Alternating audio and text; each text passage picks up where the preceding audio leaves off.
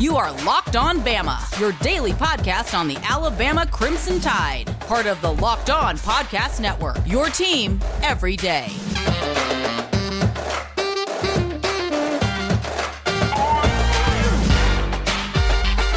Hey, everybody. Welcome back into Locked On Bama. Luke Robinson, that's me. Jimmy Stein, that's him. Jimmy, how are you today? I am just great. As folks listen to this Wednesday podcast, we've reached the middle of the week, and wow, kickoff is imminent. It's just right there, Jimmy. It's just right there. A couple of things real quickly. First of all, I'm quite proud to say that the Dan Le Batard podcast radio show apparently listened to our episode when we talked about on Monday, I guess, the UCLA-Hawaii game attendance. They made fun of my accent a little bit, but it shows that they were listening, which I appreciate. I'm happy about it. You don't really have. Maybe it's because I'm from here too, so to me, you don't really have a big accent. Maybe to somebody in Miami you do, but no, it was funny. I thought it was funny, and it was awesome for our show to get some level of national recognition, though Locked On Bama or Luke Robinson wasn't credited or said. Was never said. They were definitely talking about the Locked On Bama podcast. So, hey, if they say any publicity is good publicity, and maybe shocking to our parents and wives, we're making something of ourselves. Well, let's not go nuts. We still got a long way to go. I mean, we started at the bottom, so any movement in an upward trajectory feels good. But all right, Jimmy. We're now up. We've made it up to doo-doo. We've gone from horrible shit to just plain old dookie. So, okay. Yeah, Mac Jones is your new starter in New England. That is huge news. I mean, I didn't think he would be the starter because I didn't think they would want to throw him to the Wolves when they play game 4 or 5 against Tom Brady.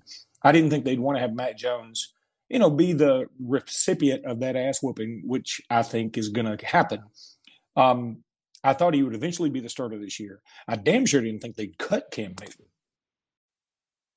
Yeah, I mean, I think, okay, based on Mac playing so well in the preseason, I was surprised that he's going to be the game one starter, but not totally shocked. But if the story was, hey, Mac is going to start game one, I would have assumed Mac is one and Cam is two to be the safety net if the rookie freaks out, that they would have a veteran number two right there. And the fact that Cam was just flat out released was shocking. And I guess all along, I've never really put my arms around how kind of weird it is that Mac Jones, our favorite little son of the moment, was trying to beat Cam Newton out of the job when Cam is sort of the ultimate bad guy to Alabama fans. I mean, based on Auburn and the scandal around his playing at Auburn and maybe not exactly winning a lot of hearts and minds in his time in the NFL as far as Tuscaloosa is concerned. And then today it's sort of the full import of that kind of hit me like, wow, Mac has won a starting position and it cost Cam his employment. And, hey, I know Mac, Mac trained at QB Country. That doesn't make us pals. I don't really know Mac, even though he trained with our company. But I'll say this, I know some Alabama fans might have been sort of gleeful about it. I'll tell you who wasn't, Mac Jones. I bet Mac really feels for Cam and didn't want this to happen.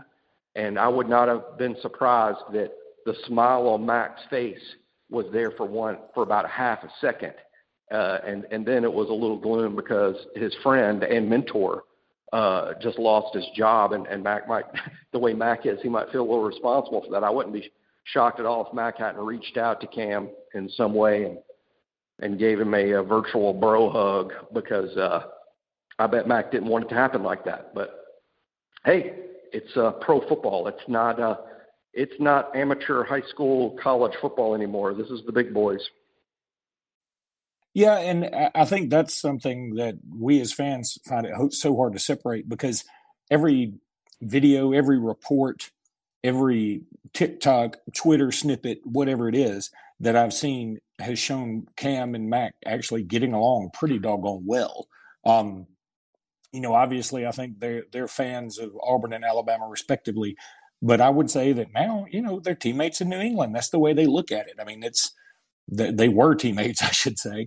And I just think it's weird for them to drop Cam. There are some rumors that it could have something to do with his not getting a vaccination. First of all, they would never admit that, I don't think. No. And secondly, that seems a little off. That may be something that they say behind the scenes to make it look not so bad. But Cam may have a landing spot somewhere. But let's also just call a spade a spade. He is not performed very well, and accuracy has never been his strong suit.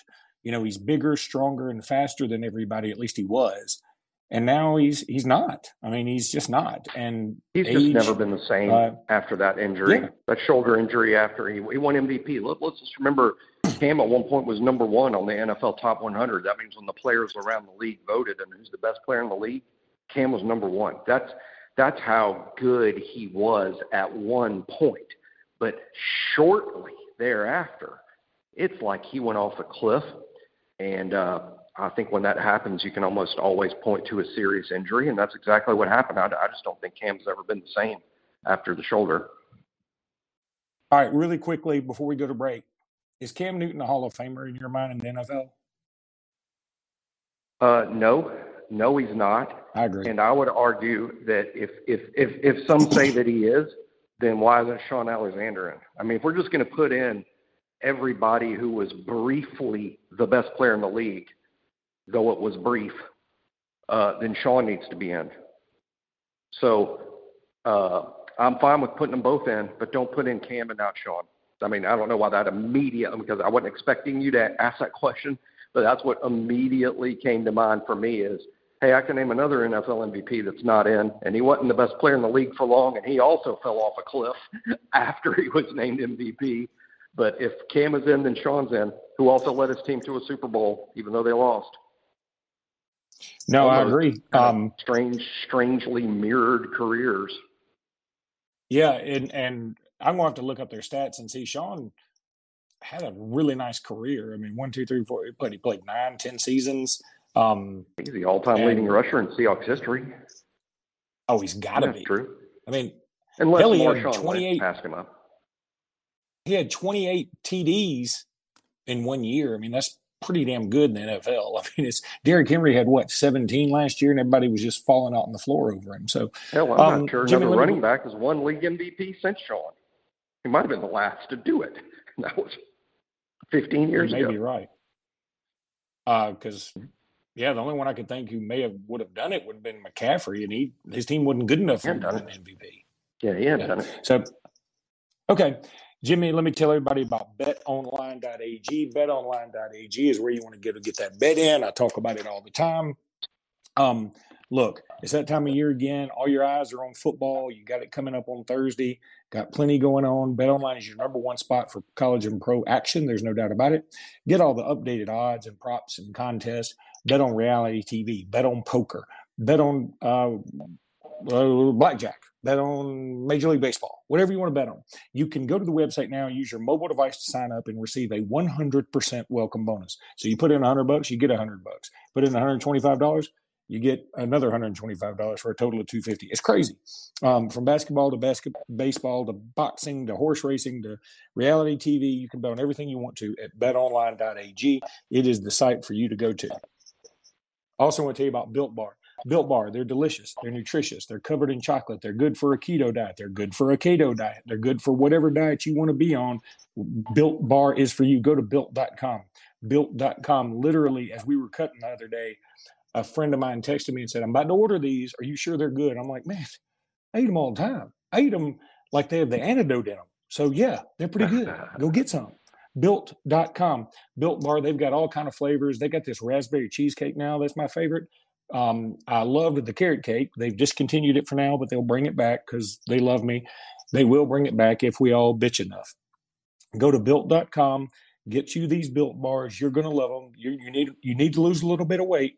You got the holidays coming up. You don't want to be fat going into the holidays because then you know you're going to get really fat. You want to be kind of skinny and then get fat in the holidays and get back on Built Bar and get skinny again.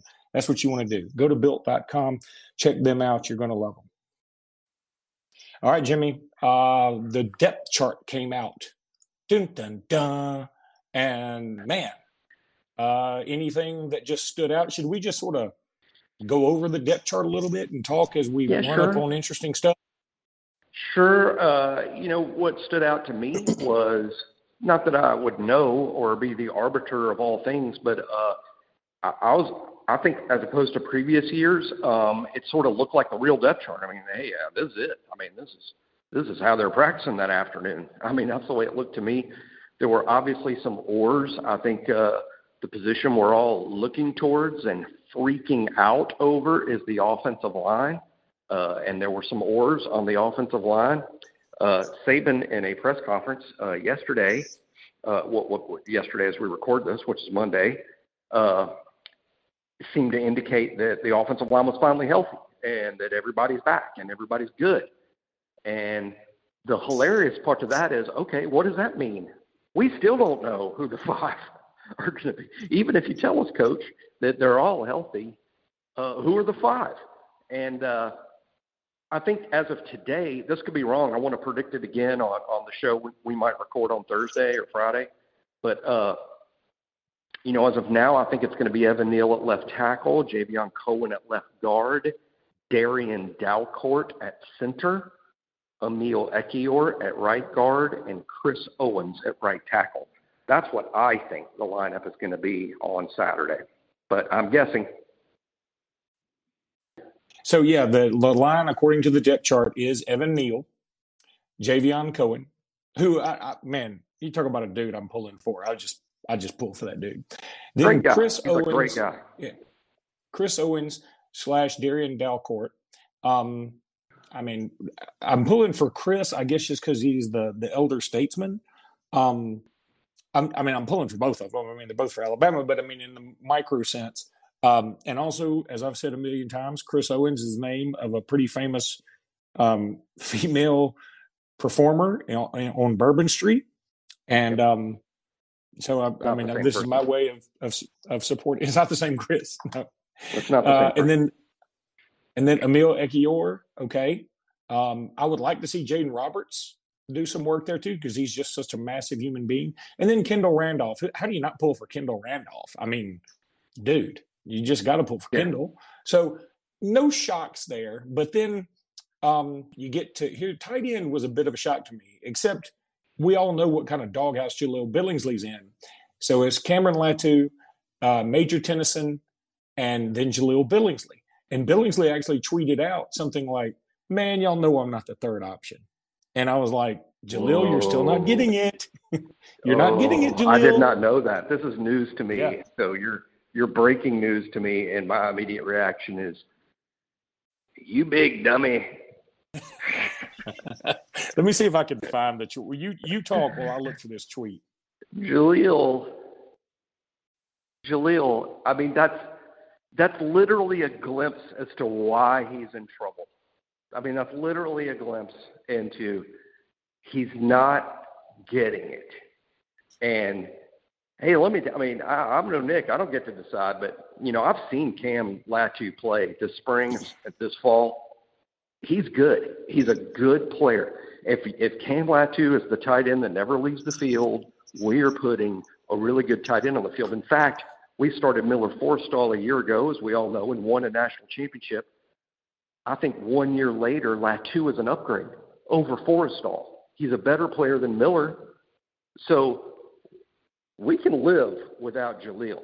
We can have Latu start. We can have Tennyson off the bench as an extra blocker. When we get down in the goal line, if Kendall Randolph isn't starting a right tackle, he can come in as the extra tight end. If not, Latham could come in as an extra tight end.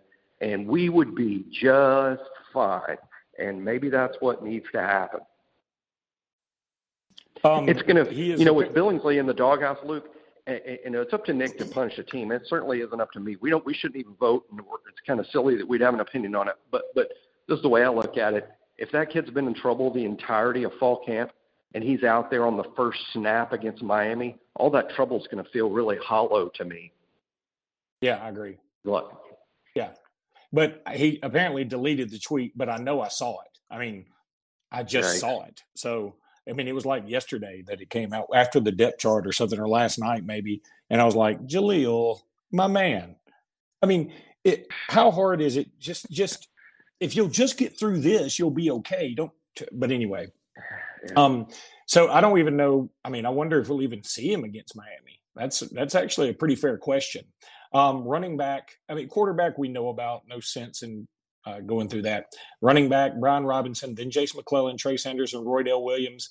Obviously, Kamara Wheaton's not on there, but my guess, and I've made this prediction for the paper tomorrow, that Jase McClellan is the leading rusher Saturday and has over 100 yards. Your thoughts?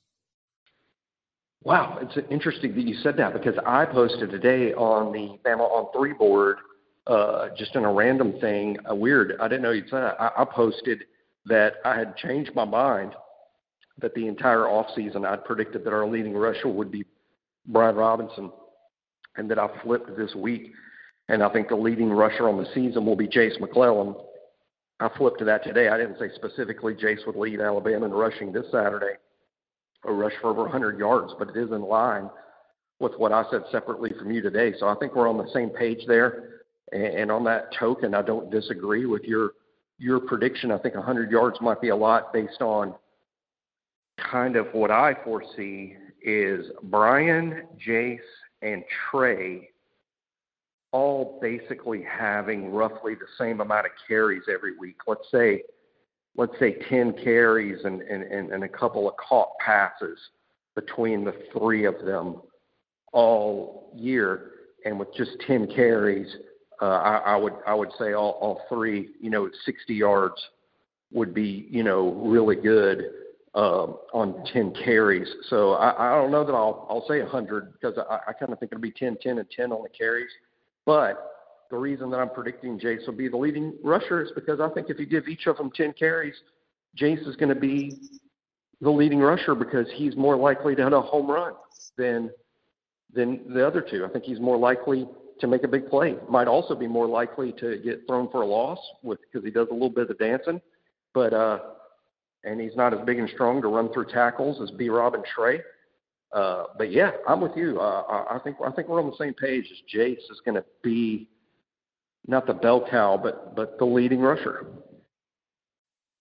Jimmy, I want to go ahead and tell everybody about rockauto.com, all the parts your car will ever need, Rock Auto. You know the jingle, I sing it every time, but you don't know it because I sing it, you know it because you've heard it a million times. Rock Auto, they have some of the best ads in the business. They also have the best prices in the business. It is a fantastic place to go. All the variety you could possibly need. If you drive a 1982 Dodge Dart, number one, get a new car. Number two, if it's not running, and it's probably not, because it's a 1982 Dodge Dart, then you can go to Rock Auto and buy whatever it is you need to get that car going. Or if you drive one of the new 2022 Mercedes-Benz, they got whatever parts you need for it. But if you need a part for it already, I'd take it back to the dealership. Regardless, I'm not doing this very well, but Rock Auto is doing things very well. Go to rockauto.com, give them a whirl. The site is so easy to navigate, you can't believe it. Even anybody like me who doesn't know anything about cars can buy the part they need at rockauto.com. Go check them out, rockauto.com. All right, Jimmy, here's what we're going to do. We're going to just talk receivers. I think that may be the most interesting one. We're going to talk receivers for this last segment, and then we're going to save the defense for tomorrow's podcast and start getting into some predictions then. So receiver-wise, at the Z, you have Jamison Williams. At the X, you have Mechie. And at the H, you got Slade Bolden / JoJo Earl. Now, let's take these backwards. Slade Bolden and JoJo Earl is very, very interesting. I think what that tells me is Slade's going to get the start because of seniority and probably a trust factor, but JoJo's the better player. That's the way I read that. I agree totally because, I mean, Slade's been there for 3 years and he started. He is a significant player in a national championship game.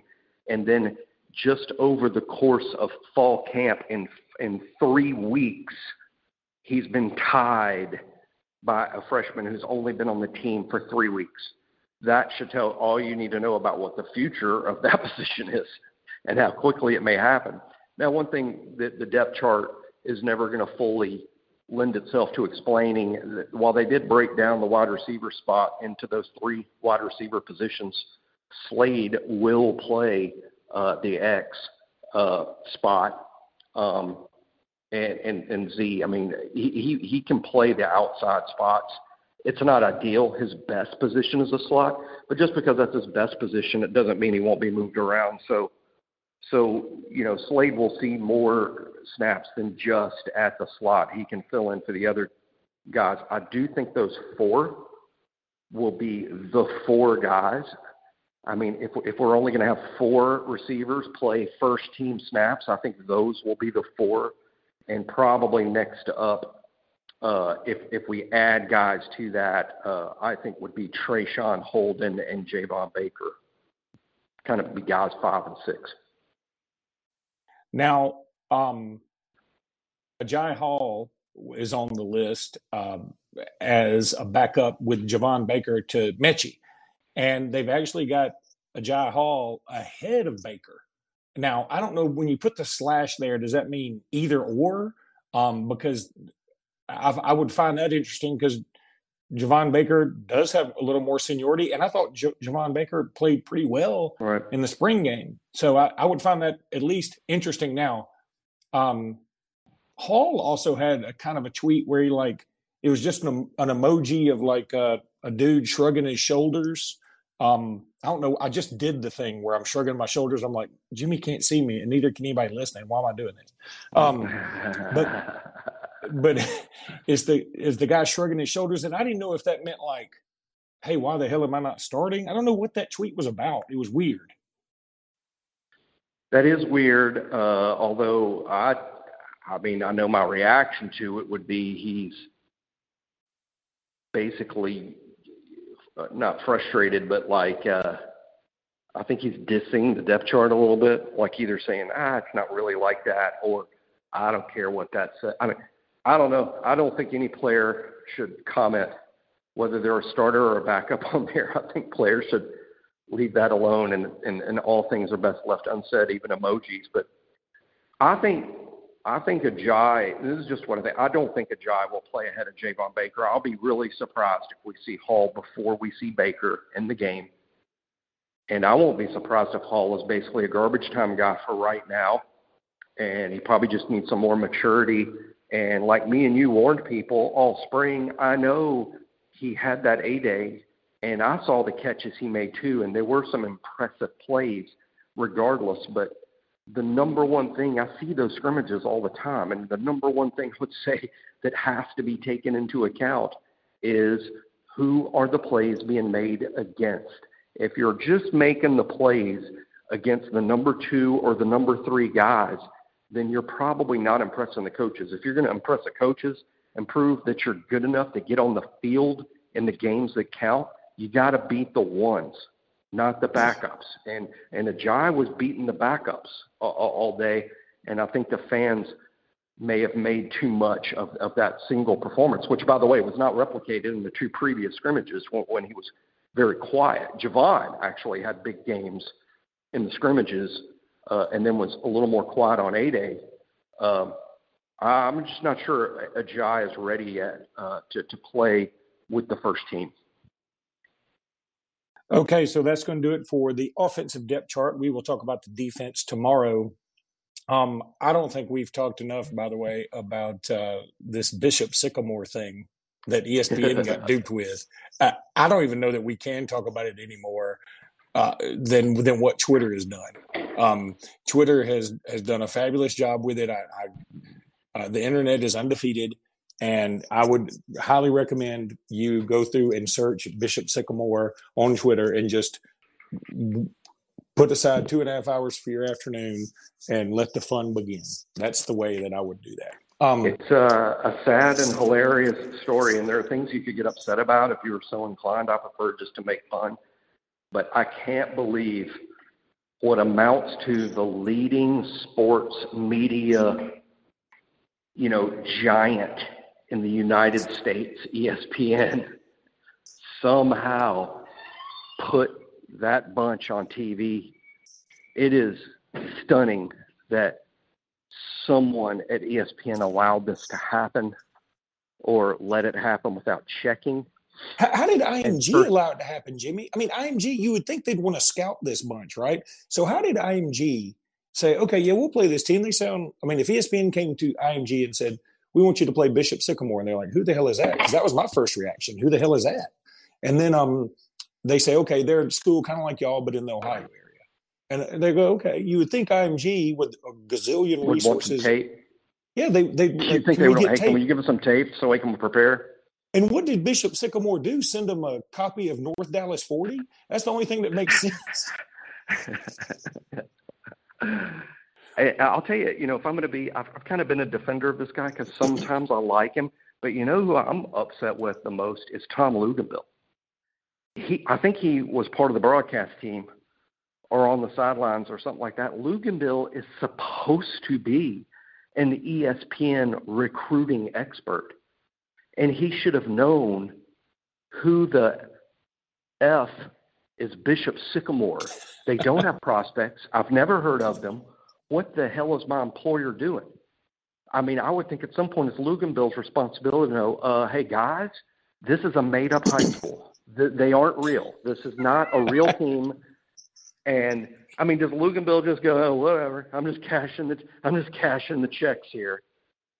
If you're going to be upset at somebody, to me, because I know it's not the on-air talent's responsibility to do the matchups and tell you who's playing who, who's going to say, hey, you know what, hey, Suits and Bristol, y'all need to match up IMG and Bishop Sycamore. I'm sure, the on-air talent doesn't do that. Someone else does that job.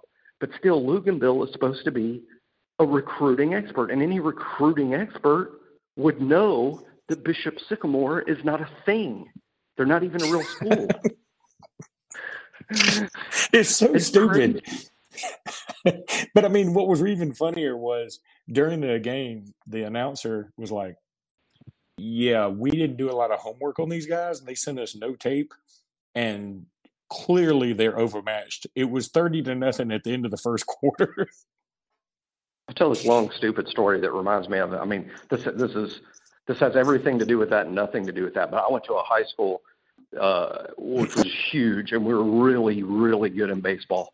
We were good at everything, but the baseball's big. This is Fairhope High School before Daphne and Spanish Fort High Schools existed. So imagine today if you combined all three of those into one school, you'd have some pretty good sports teams. And that's sort of what it was like, and Fairhope was very good in baseball especially. But one weird thing about the baseball team at Fairhope, it was a huge school with like 2,600 students, but they only had a varsity baseball team. There was no JV team. You made the varsity, or you didn't play baseball, and there's only 22 guys on the team. So you had to be one of the 22 best baseball players in a 2,500-student place, 1,200 boys that grew up in a baseball-rich area. And it was just tough to get on that baseball team, and everybody that did, they won the state championship in 6A ball, many times. And if you just were on the team, you were going to play college baseball somewhere. But anyway, a bunch of us that didn't make it and that were just off the team, we came up with this crazy idea of forming our own team and call it like a club team. And we would actually get together and practice. And there was about 20 or 25 of us. And we would practice, and we didn't have a coach, and it wasn't sponsored by anybody. We just met at another park in Daphne, and we practiced. And we got to where, hey, you know what? We ought to call the coach and say, hey, y'all need to play games before y'all play somebody for real. Play us. And he was like, no, we're not doing that. And I insist to this day, he was afraid they could lose. And what kind of message that would send to his own team that, hey, you just lost to all the kids that didn't make the team. And when they wouldn't play us, somebody's dad called around and tried to get games with other local high school teams, and they wouldn't play either. And it was for the same reason. But the reason that I tell the story is this. we were more real of a team than Bishop Sycamore. That team was more real because we were actual all high school age students that were pretty good baseball players that could have beaten other local high schools. And that was like more real than what Bishop Sycamore is. And they got on ESPN. We couldn't even get freaking Baker High School. We couldn't get Baker High School to play us at a park after their own practice on their practice field. We couldn't get that. Bishop Sycamore gets on ESPN. And they were less of a team than that little thing I did for 3 weeks. But for whatever reason, that's what it reminds me of. The whole thing is so sad. How many people – I mean, if you own ESPN, I know that's Disney, but whoever's the boss of going in and firing people, he's just got to walk in to the ESPN headquarters and go, okay, here's the deal. Every one of y'all is fired. Yeah, but I just clean up. I don't give a shit. I got to get rid of all of y'all. We've got to start afresh. We've got to begin anew. Anywho. That team played 2 games in 3 days. That's child abuse. That's child abuse. Who makes someone – and then when the second game is against what amounts to a college football team, IMG is the closest thing to a college football team there is that isn't playing college football. That's so funny. All right, buddy. That's going to do it for this episode. We'll be back tomorrow with the defensive roster breakdown, and then we're getting into predictions. So until then, roll tide. Roll tide.